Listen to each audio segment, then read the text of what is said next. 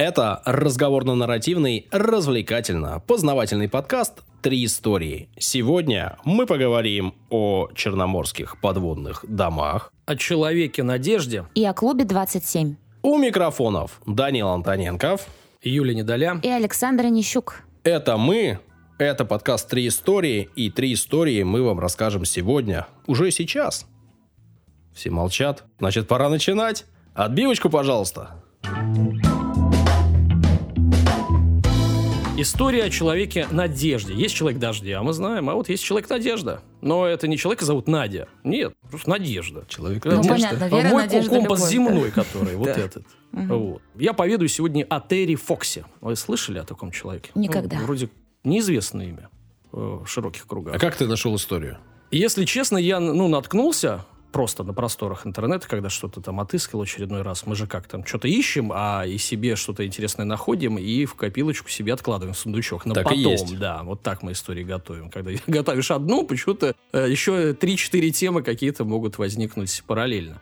А вот, и в комментариях человек нам написал, а было бы неплохо ну, о людях, ну, например, Терри Фокс. А у меня уже отложено. Я думаю, ну, а что откладывать тогда? Э, Раз он у меня отложен, а тут человек написал комментарий, думаю, ну, надо доставать из сундучка истории. Ну вот, да, давайте э, поговорим об этом удивительном человеке.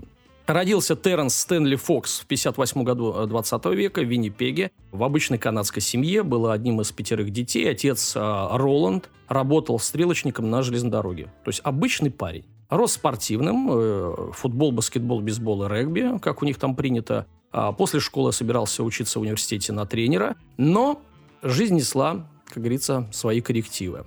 В октябре 76-го, то есть ему 18, он попал в небольшую аварию, по рассеянности врезался в пикап впереди. Никто не пострадал, повредил колено. Ну, просто ушиб.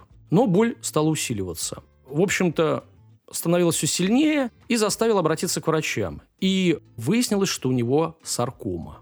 Рак Кости. кости. Да. То есть вроде... Это после ушиба так? Я думаю... Или ну, была предрасположенность? Ну, скорее, это не от ушиба, да, может быть, э, ну, вот он обратился, да, из-за ушиба, а там э, выяснилось. Проблема, может быть, уже была, просто был удар, и она усугубилась. Да, вот. В 70-х, по статистике, только один из трех больных с таким диагнозом э, имел шанс на выздоровление. А Вот сейчас, э, ну, э, вроде как повыше. Ну и он оказался в числе э, счастливчиков. То есть он справился с болезнью, но правую ногу пришлось ампутировать выше колена. Ну, это классический вариант, насколько да. я понимаю, ну, чтобы всех. избавиться, да, чтобы не пошло дальше. Значит, через три недели после ампутации он уже начал осваивать протез и уже играл э, в гольф э, с отцом. Начал играть даже в баскетбол на колясках, ну, для Мгм. инвалидов, да, и стал усп- успешен в этом деле. И даже звездой стал э, в Северной Америке э, в этом виде спорта. Он понял, что ему повезло э, не так просто, что он все-таки выжил, да, многие не выжили. И э, у него появилась идея организовать благотворительный марафон, чтобы собрать средства и э, ускорить э, процесс изобретения лекарства от рака. Через Профинансировать работы Да. специалистов на деньги собраны. да, ну, то есть как бы собрать да, деньги в фонд. Ну и через два года после операции Фокс решил пробежать через всю страну. Мгм. Я напоминаю, у него протез. А страна как бы не, не- даже не, не, не Лихтенштейн, Да, Канада. да. Вот. Э, Ну, чтобы привлечь внимание людей и собрать деньги. Ну, так это работает. Все, э, кому он обращался с этой идеей, включая канадское онкологическое общество, как бы крутили пальцем у виска, мол, ты что? Ну, ты, ты инвалид с протезом, какой через всю страну? Причем у него протез же выше колена, я так понимаю, да? Да, То есть да. не снизу маленький. Да. И не такой, как сейчас. Сейчас такие протезы делают порой. Ну, Ну, спортивные. э, Спортивные вообще, безумные, да.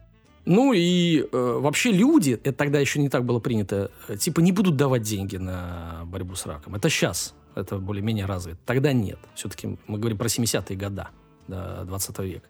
В течение 15 месяцев он тренировался, каждый день пробегая на 1 километр больше, увеличивал дистанцию. За 101 день юноша э, только отдохнул один раз на Рождество. В общем, серьезно подошел к делу. А лучший друг Терри, э, зовут его Даг Алвард, э, был одним из немногих, кто сразу поверил в этот марафон надежды. Именно так его окрестили. Ребята оформили фургон лозунгами, плакатами, затащили в него диван для отдыха и, э, и взяли еды и вперед. План звучал так. Пробежать через всю страну, собрать по доллару с каждого человека, живущего в Канаде.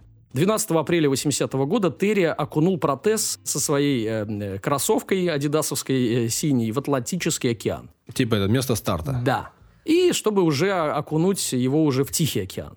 Несмотря на такое знаковое начало и большую цель забега, событие не получило широкие огласки от прессы.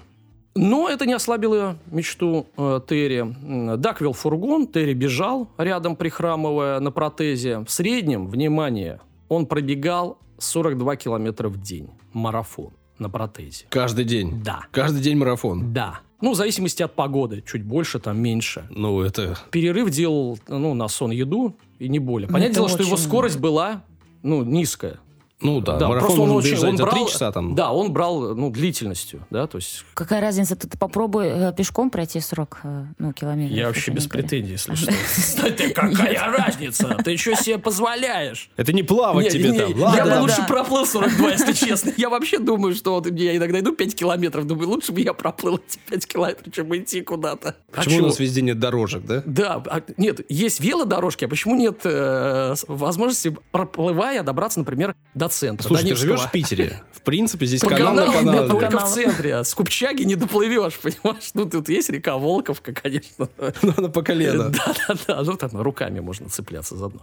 Ладно, в общем, бежать на протезе непросто и, конечно, больно. И конечность Терри буквально горела от мозолей волдырей. Но вскоре, как говорят, человек животное такое, да, ко всему привыкает. Он заметил э, такую закономерность, что первые 20 минут, когда он возобновляет бег, больно, а потом боль проходит. Видимо, все атрофируется или так далее, не знаю. Но э, я видел эти фотки.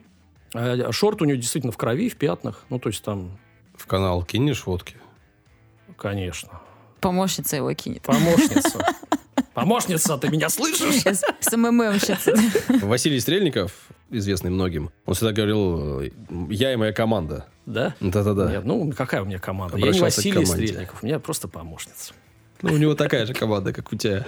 В, Обширная. в общем, все больше канадцев стали узнавать о марафоне Надежды. Ну, еще бы какой-то парень, псих, бежит с протезом через всю страну. Значит, вскоре акция получила отклик. Взрослые дети стали дожидаться у дороги, когда он пробегал э, мимо их города, то есть уже узнавали. Также люди стали интересоваться раком. Это сейчас все знают, что такое рак, а тогда эта болезнь была достаточно новая. Э, Вот. Незнакомцы вкладывали в руку бегуну купюры, там и по 100 баксов, э, просто он мимо пробегал, э, там похлопывали по плечу, там какие-то слова поддержки говорили. Однажды в городке с населением всего 8 тысяч человек он собрал 14 тысяч долларов, просто пробегая мимо. Ну, это дофига. Да. А один музыкант, очевидно, без денег, просто э, пожертвовал свою единственную гитару и сказал, что вообще за нее 500 баксов дадут. Просто, ну, забирай. Известные люди и корпорации тоже вносили пожертвования. э, И журналисты и фотографы теперь следили уже за забегом. То есть он раскрутился в СММ-плане. Да пока бежал, раскрутился. За несколько месяцев до пробега Терри забросил медназначение, которое ему приписывали врачи, там, лекарства. И никто не смог его заставить обратиться к медикам. Все говорили, ну, говорили, что ну, надо все-таки продолжать лечиться, а он утверждал, что с ним все в порядке. И в то же время он как бы вроде рак пережил, да, и, бо- и вот мне непонятна мотивация вот такого отказа, то есть от препаратов или там Ну, я думаю, что мотивация понятна, потому что они мешают э, Надо цели идти, да? Ну, может быть, они там в сон клонили, например. Ну, или еще что-нибудь, да, Какая-то побочка Ну, в была. общем, э, то есть это тоже сыграет потом э, плохую роль. После 143 дней беспрерывного марафона он пробежал 5373 километра. Если вы возьмете калькулятор, как сделал это я, 37,5 километров в день в среднем. Ну, я сказал 42, ну, понятно, извините там. Не, ну это, это нереально. вообще. 37,5 в день. И он сошел с дистанции. Он не смог завершить свой забег. Он почувствовал боль не в ноге, а в груди. Она стала невыносимой. Он вернулся в фургон, попросил Дага отвезти его в больницу. После обследования стало ясно, что рак распространился на легкие. На тот момент сумма пожертвований э, в это его фонд э, составила уже 24 миллиона долларов.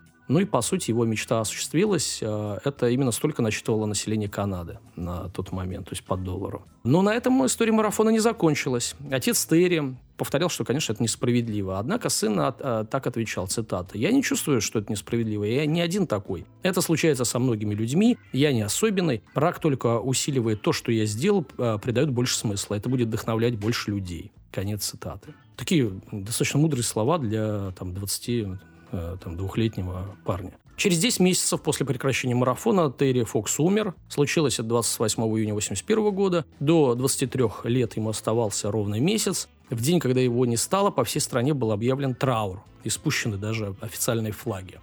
Терри Фокс стал национальным героем Канады. Его марафон надежды попал в книгу рекордов Гиннесса как самая большая в мире одиночная кампания по сбору средств.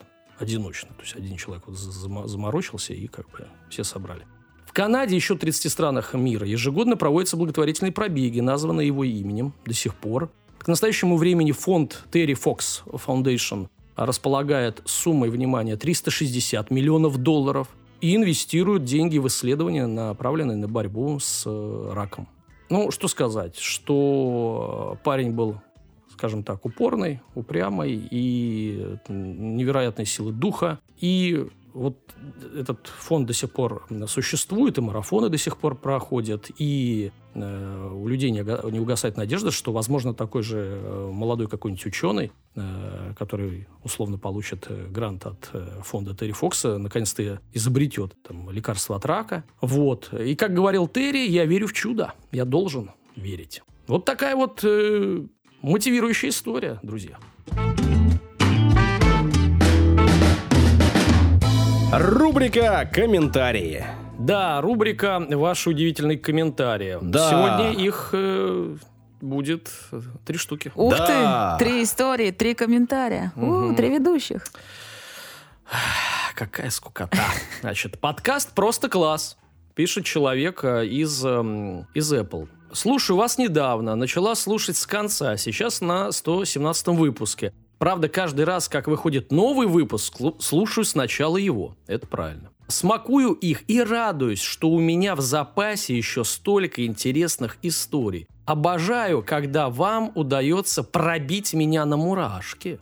О, Последние были, когда к вам приходил в гости космонавт Борисенко. Я от себя добавлю Андрей Иванович. Успехов вашей крутой команде и привет из Латвии, пишет К.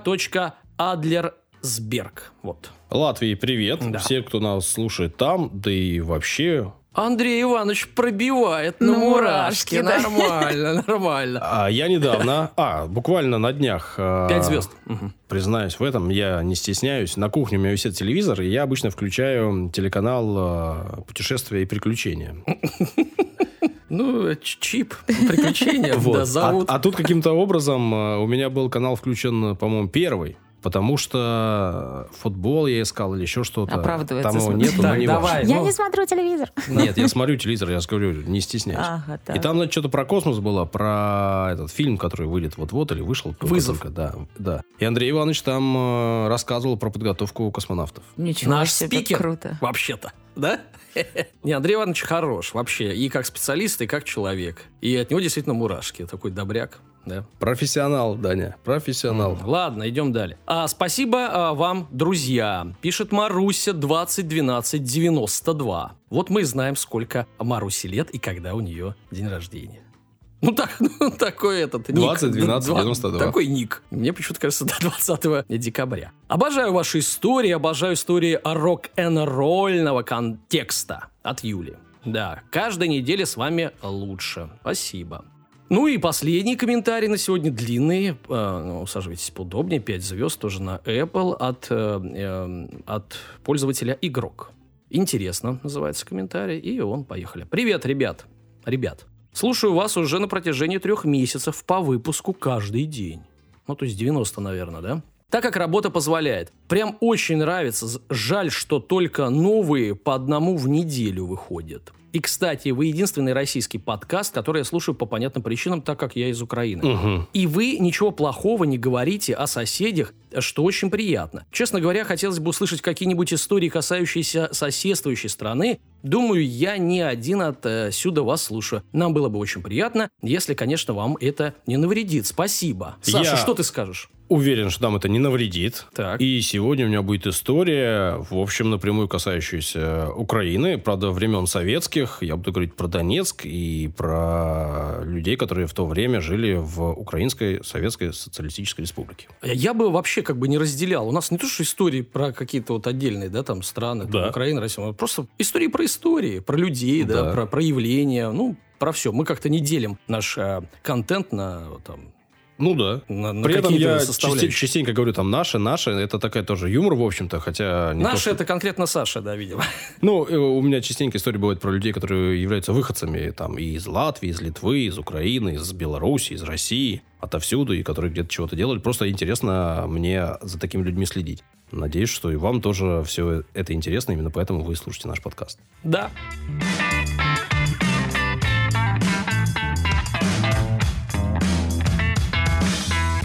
120-м выпуске я рассказывал о покорении глубин, Было дело, дома там строили. о Один, подводных по-моему. домах. э, Жак и в Кусто. под руководством Жака Ива. Все верно, правильно, так и есть. Традиционно для таких случаев что делаю? Рекомендую послушать выпуск, да, там было интересно. Если вдруг пропустили, то после этого переслушайте. А если слушали, то вам вкратце напомню, что сначала американцы, точнее военные американские, а потом э, французские власти решили, что нужно развивать это направление, о котором думали там со средних веков, а может быть и ранее, и начали уже заниматься конкретными планами по реализации проекта. И в итоге французы в начале 60-х э, начали строить дома. Жаков Кусто, все остальное, пробовали, делали. Понятно, что идея в целом была не нова, и понятно, что об этом думали там не только во Франции и в США, думали по всему миру. А когда пошли новости об этом, везде появились люди, которые загорелись идеей. Где-то эти люди работали на местах, управляли, в общем, ресурсами для реализации проектов, а где-то люди загорали сами по себе. В Советском Союзе, как мне кажется, жили такие люди, ну, по крайней мере, мне так видится, которые под, там, под воздействием пропаганды, воспитания, общей культуры часто загорались идеями и часто реализовывали проекты, вот действительно, что называется, из народа шли идеи и их реализации. На пыльных тропинках далеких планет останутся наши следы. Ну вот эта история будет о людях, которые э, вышли из народа, которые не были профессионально заинтересованы в этой деятельности или там не были профессионалами в этой деятельности, но смогли добиться многого. Когда говорят о домах э, под водой в СССР, в первую очередь э, вспоминают Донецкий любительский клуб э, под названием «Ихтиандр» и их проект. По тем же названиям, первый дом, который оказался на дне морском и оказался заселен. История началась, как я и сказал, в Донецке. При мединституте тогда существовал водолазный клуб, который назывался «Скорпена».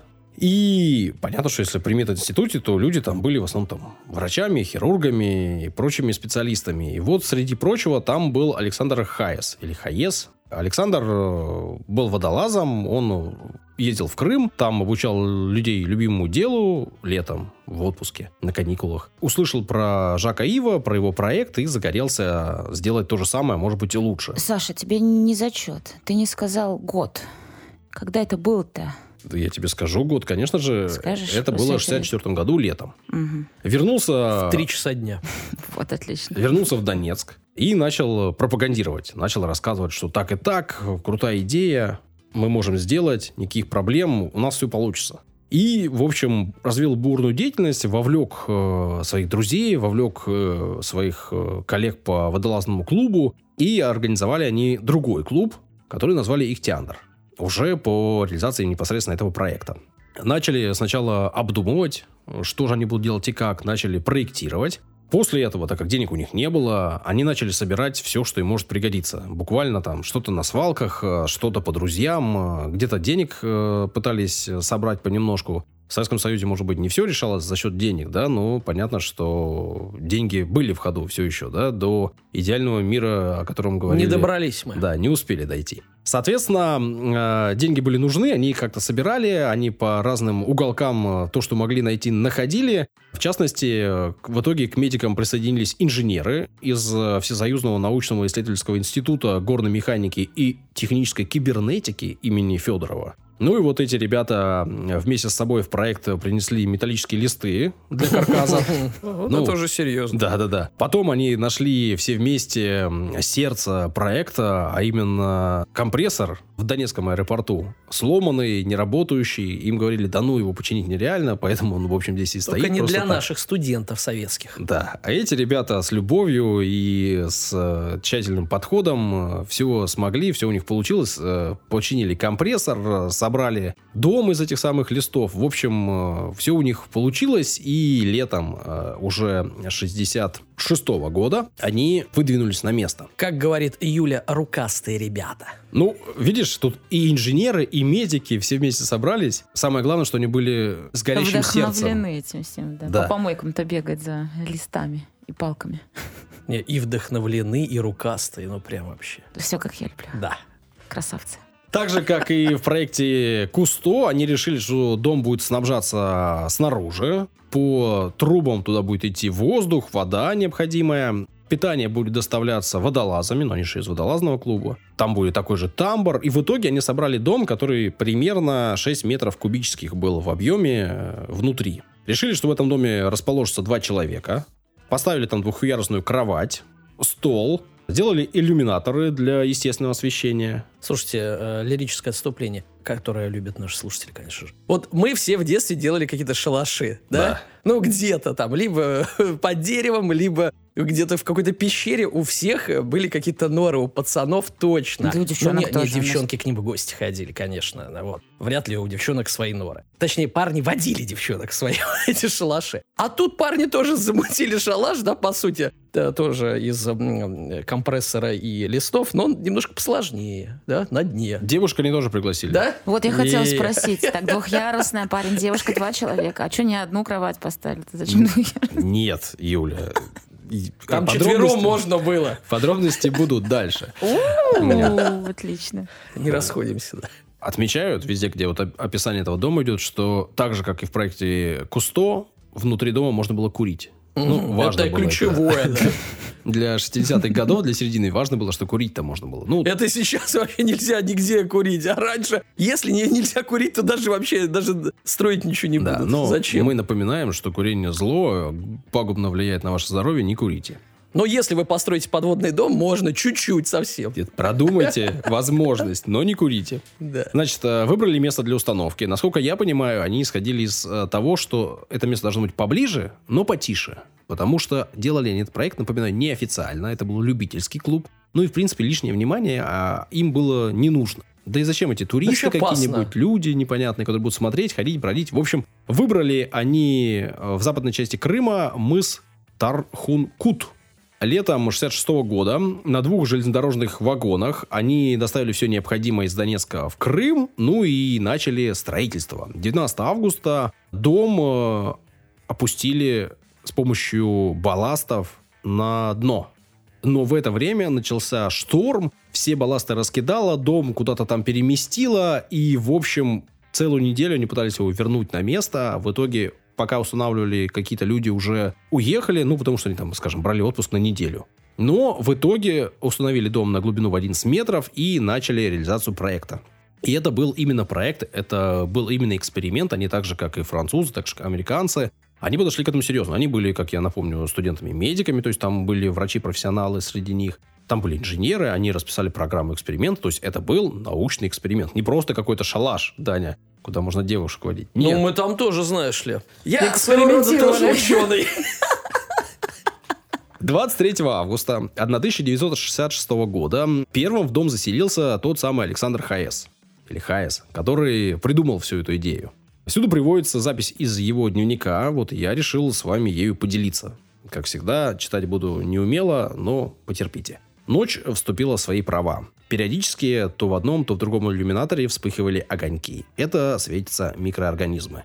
Погружаюсь в темноту под хриплое астматическое дыхание уходящего из дома воздуха. Возбуждение первых часов прошло, чувствую усталость, засыпаю мгновенно. Так он провел э, первую ночь в одиночестве, Юля. А после к нему подселился второй испытатель, инженер Дмитрий Галактионов. У него свои ключи были? Под ковриком от- нашел. от- Под половиком. Да-да-да. Под кораллами. 26 августа ХАЭС э, сменил Юрий Советов, а эксперимент планировали продолжать еще несколько дней. Но опять разыгрался штурм, и в итоге решили, что рисковать жизнями и в целом проектом не стоит. Э, Вышли из этого самого дома Ихтиандр на берег, посовещались и решили, что нужно продолжать. Что в целом эксперимент удачный, что в целом все получилось. Четверо суток они под водой провели, и, и все неплохо. И доказали, что это возможно, и реализовать с точки зрения техники, и даже с точки зрения медицинских вопросов. Никаких лишних переживаний не возникло. В общем, в 1967 году решили продолжать. И назвали свой проект уже Ихтиандр-67, так как у них был успех, они уже нашли какое-то финансирование, больше людей смогли привлечь для всего этого. В общем, в 1967 году летом у них уже был четырехкомнатный дом, М, спальня, ванная, кухня и лаборатория. мгм. И рассчитано было, что целых пять человек в нем может жить. Первыми э, в команду на дно отправились, опять же, Александр Хаес, Юрий Советов, Юрий Кочура, Владимир Песка и Сергей Гуляра. Они там провели под водой 7 дней, то есть прилично. В это время проводились различные медико-физиологические исследования. На берегу в этот момент работало целых 45 врачей. Ого! Да, ну, следили за всем, э, снимали показания, брали анализы. Ну, напомню, это же э, медики студента там были, да, изначально. Наверное, они говорят, классно, в Крыму отдохнем. Ну, да, будет немножко поработать Ну, нужно. возьмете ана- анализы крови у нас. Да, да, А так да. посидим Ну, на гит- гитарка. Думаю, что примерно так все и было. После того, как эти пятеро пробыли там семеро суток, их сменили другие ребята. И эксперимент э, продолжался весьма удачно. Значит, следующими под воду отправились Борис Песок, Евгений Спинов, Георгий Тунин, Анатолий Кардаш и Николай Гаркуша. Да, женщина-то где? Пока, да, я смотрю, э, А Юлия ждет. 8 сентября под воду ушли первые девушки. Галина Гусева и Мария Барац. Они вдвоем там были. Никаких таких всяких разных. Нет. Всяких разных вам мнений. На Юля берегу, чтобы вы понимали, э, город э, был целый построен. Помимо вот этих четырех комнат под водой, э, там стояла медико-физиологическая лаборатория, трансформаторная подстанция, компрессоры низкого давления, ремонтная мастерская, кинолаборатория, передвижная электростанция, распределительный пункт электроэнергии, барокамера, пункт зарядки аквалангов, а также мастерская точных приборов и электроники. Под водой находился сам дом, кинокамеры и осветительное оборудование. То есть это было прямо круто, круто, круто, Мне круто. кажется, ты так описываешь покруче, чем у Кусто. Ну, Ну, так считаешь, там ну, ты- Ну, потому что уже это более там современные уже, конечно. Но так они снимали Второй э, го- город, да, у них тоже там было несколько зданий, помнишь, там сетки от акул, еще Мгм. что-то. А в первом, первый дом у них тоже был такой, действительно, поменьше, чем у этих второй.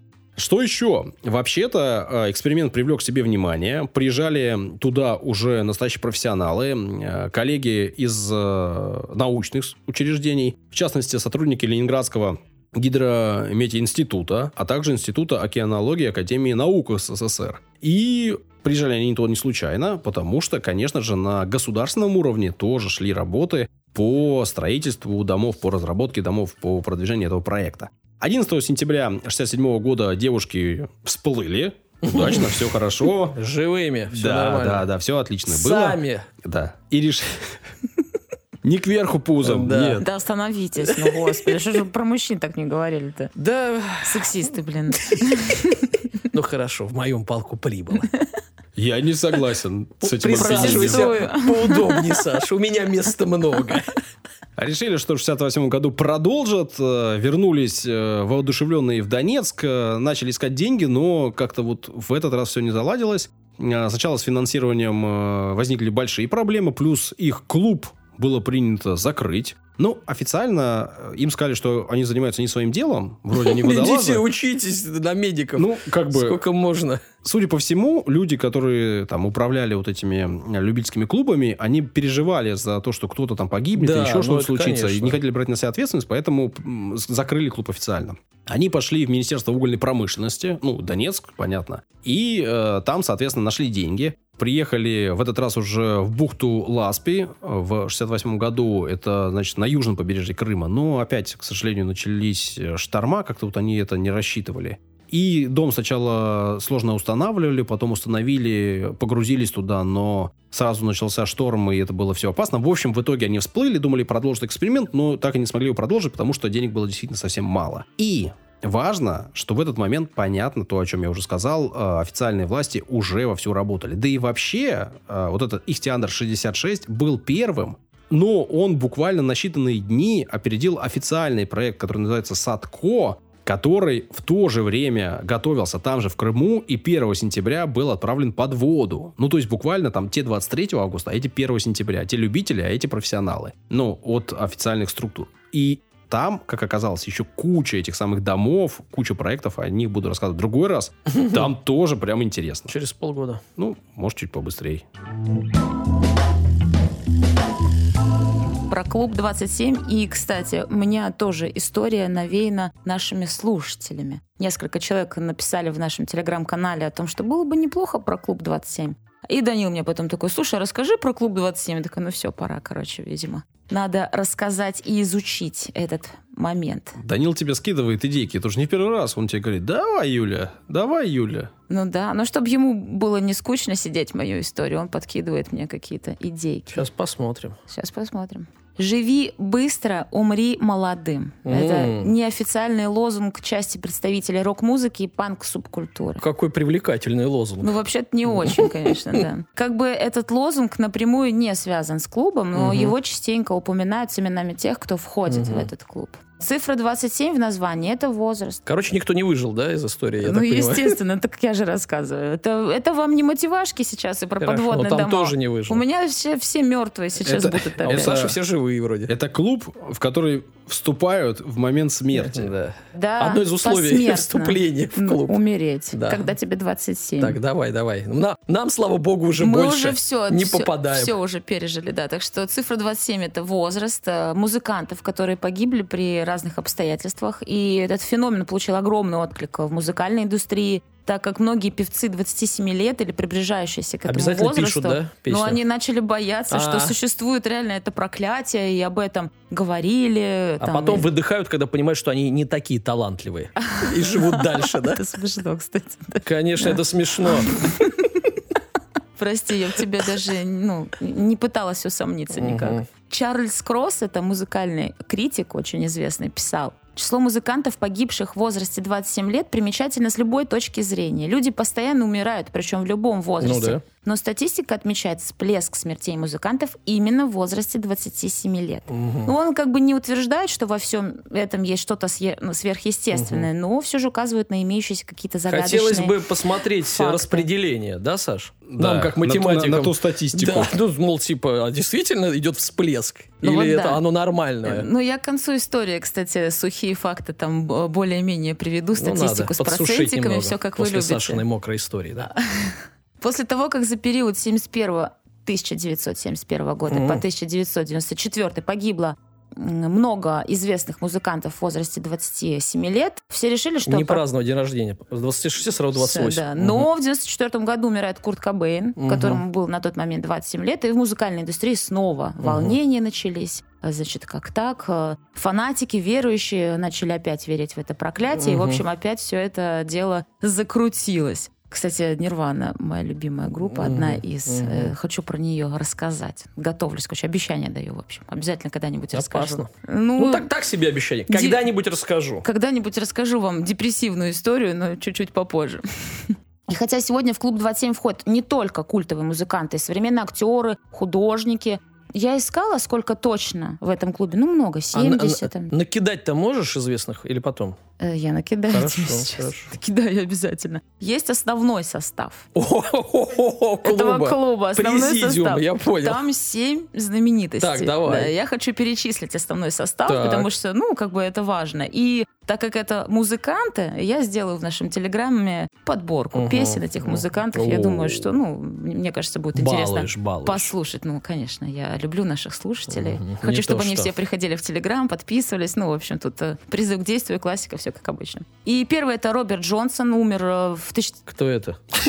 Сейчас я Настолько знаменит. Он настолько знаменитый, что он первый открыл список этого клуба. Просто чувак какой-то Слушай, ну в баре пел. 38 году умер. Подожди, вообще-то это один из самых известных блюзменов 20 Извините. века, да. Хорошо. Вот, по официальной версии, его застрелил муж одной из э, его любовниц, Неплохо. Даня, вот по, консерваториям ходишь, а блюзменов не Ну, знаешь. 38 Ты года чего? нет. Да, заходи в Телеграм, послушай, я обязательно найду какую-нибудь композицию. Я, кстати, надеюсь на это. Ну, какая романтичная смерть у Кто не знает, Даня был недавно в консерватории, и мы даже фото Филармонии. Ой, извините. Ты Всё чего? напутал. Ну смотри, хотел тебя не о чем обозвать. Да, а- оказался сам. Но так будет с каждым, кто захочет это сделать. А, Второй участник, это Брайан Джонс, а, утонул в бассейне. Да, на... Опять романтика. ну, да Тебя на как-то него необычно. не было, да. Необычная Он тема. основатель группы The Rolling Stones, гитарист. А, Значит, э, Джимми Хендрикс Мгм. в 70-м году э, он захлебнулся, в общем, очень неприятными массами.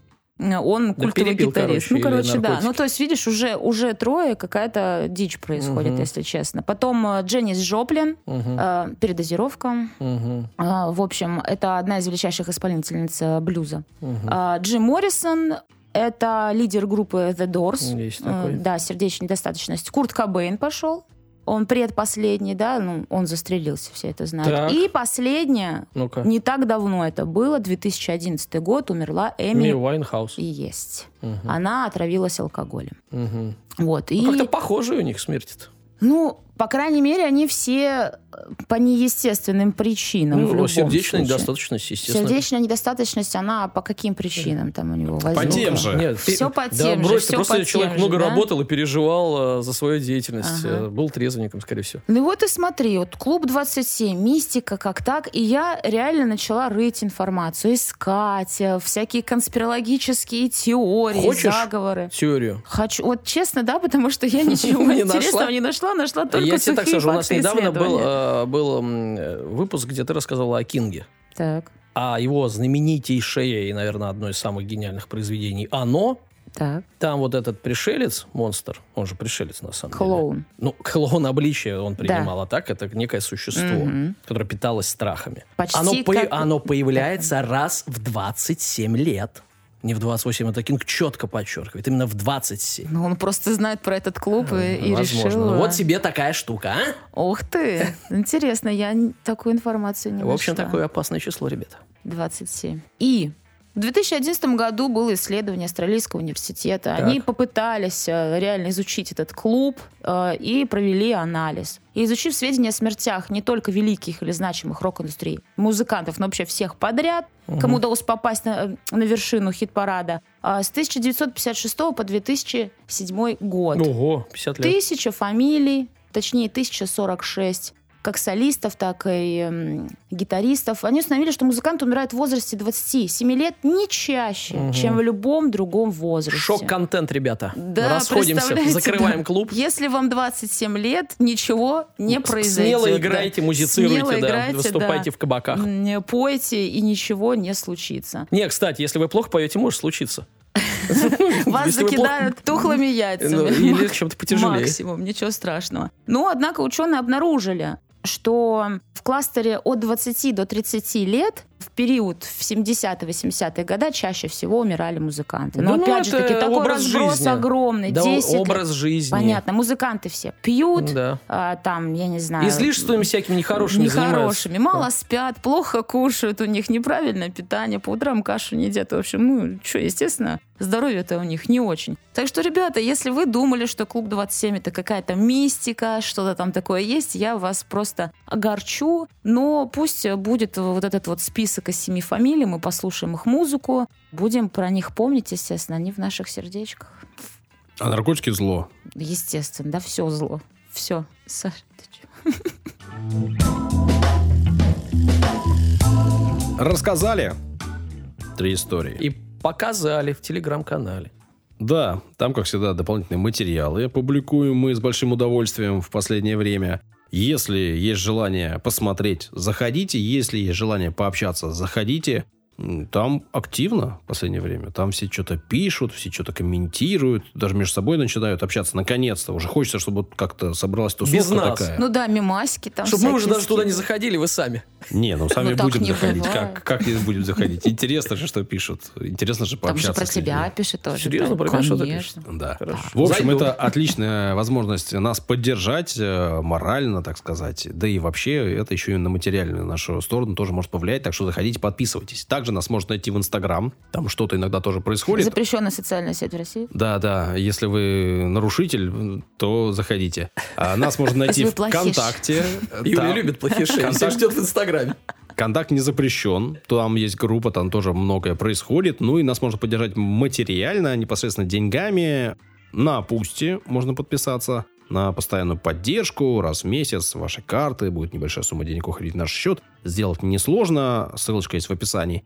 И можно разово закинуть деньжат нам любую сумму от 30 рублей. А, есть QR-код на картинке ВКонтакте и в Телеграме, есть ссылочка в описании. Например, 60 рублей. Я вот тут булочку вкусную покупал. У Какую? меня, у меня тут С маком. пекарня небольшая, булочка с, с маком и э, с шоколадом. 60 рублей стоит, очень вкусно. Одну булочку покупал или парочку? Я, я купил две, да. Мгм. Хорошо. Я перед записью половину скушала, прости. Две, вы понимаете, да? Две. А нас А трое. надо три. Я себе на две недели купил. Да, да, понимаю. Спасибо, Данил. Спасибо. Вот слушателям скажу спасибо искренне, а тебе так вот. Спасибо. На, на твою булочку Нет никто не скидывался. сердца. Скиньтесь на булочку, я ему куплю.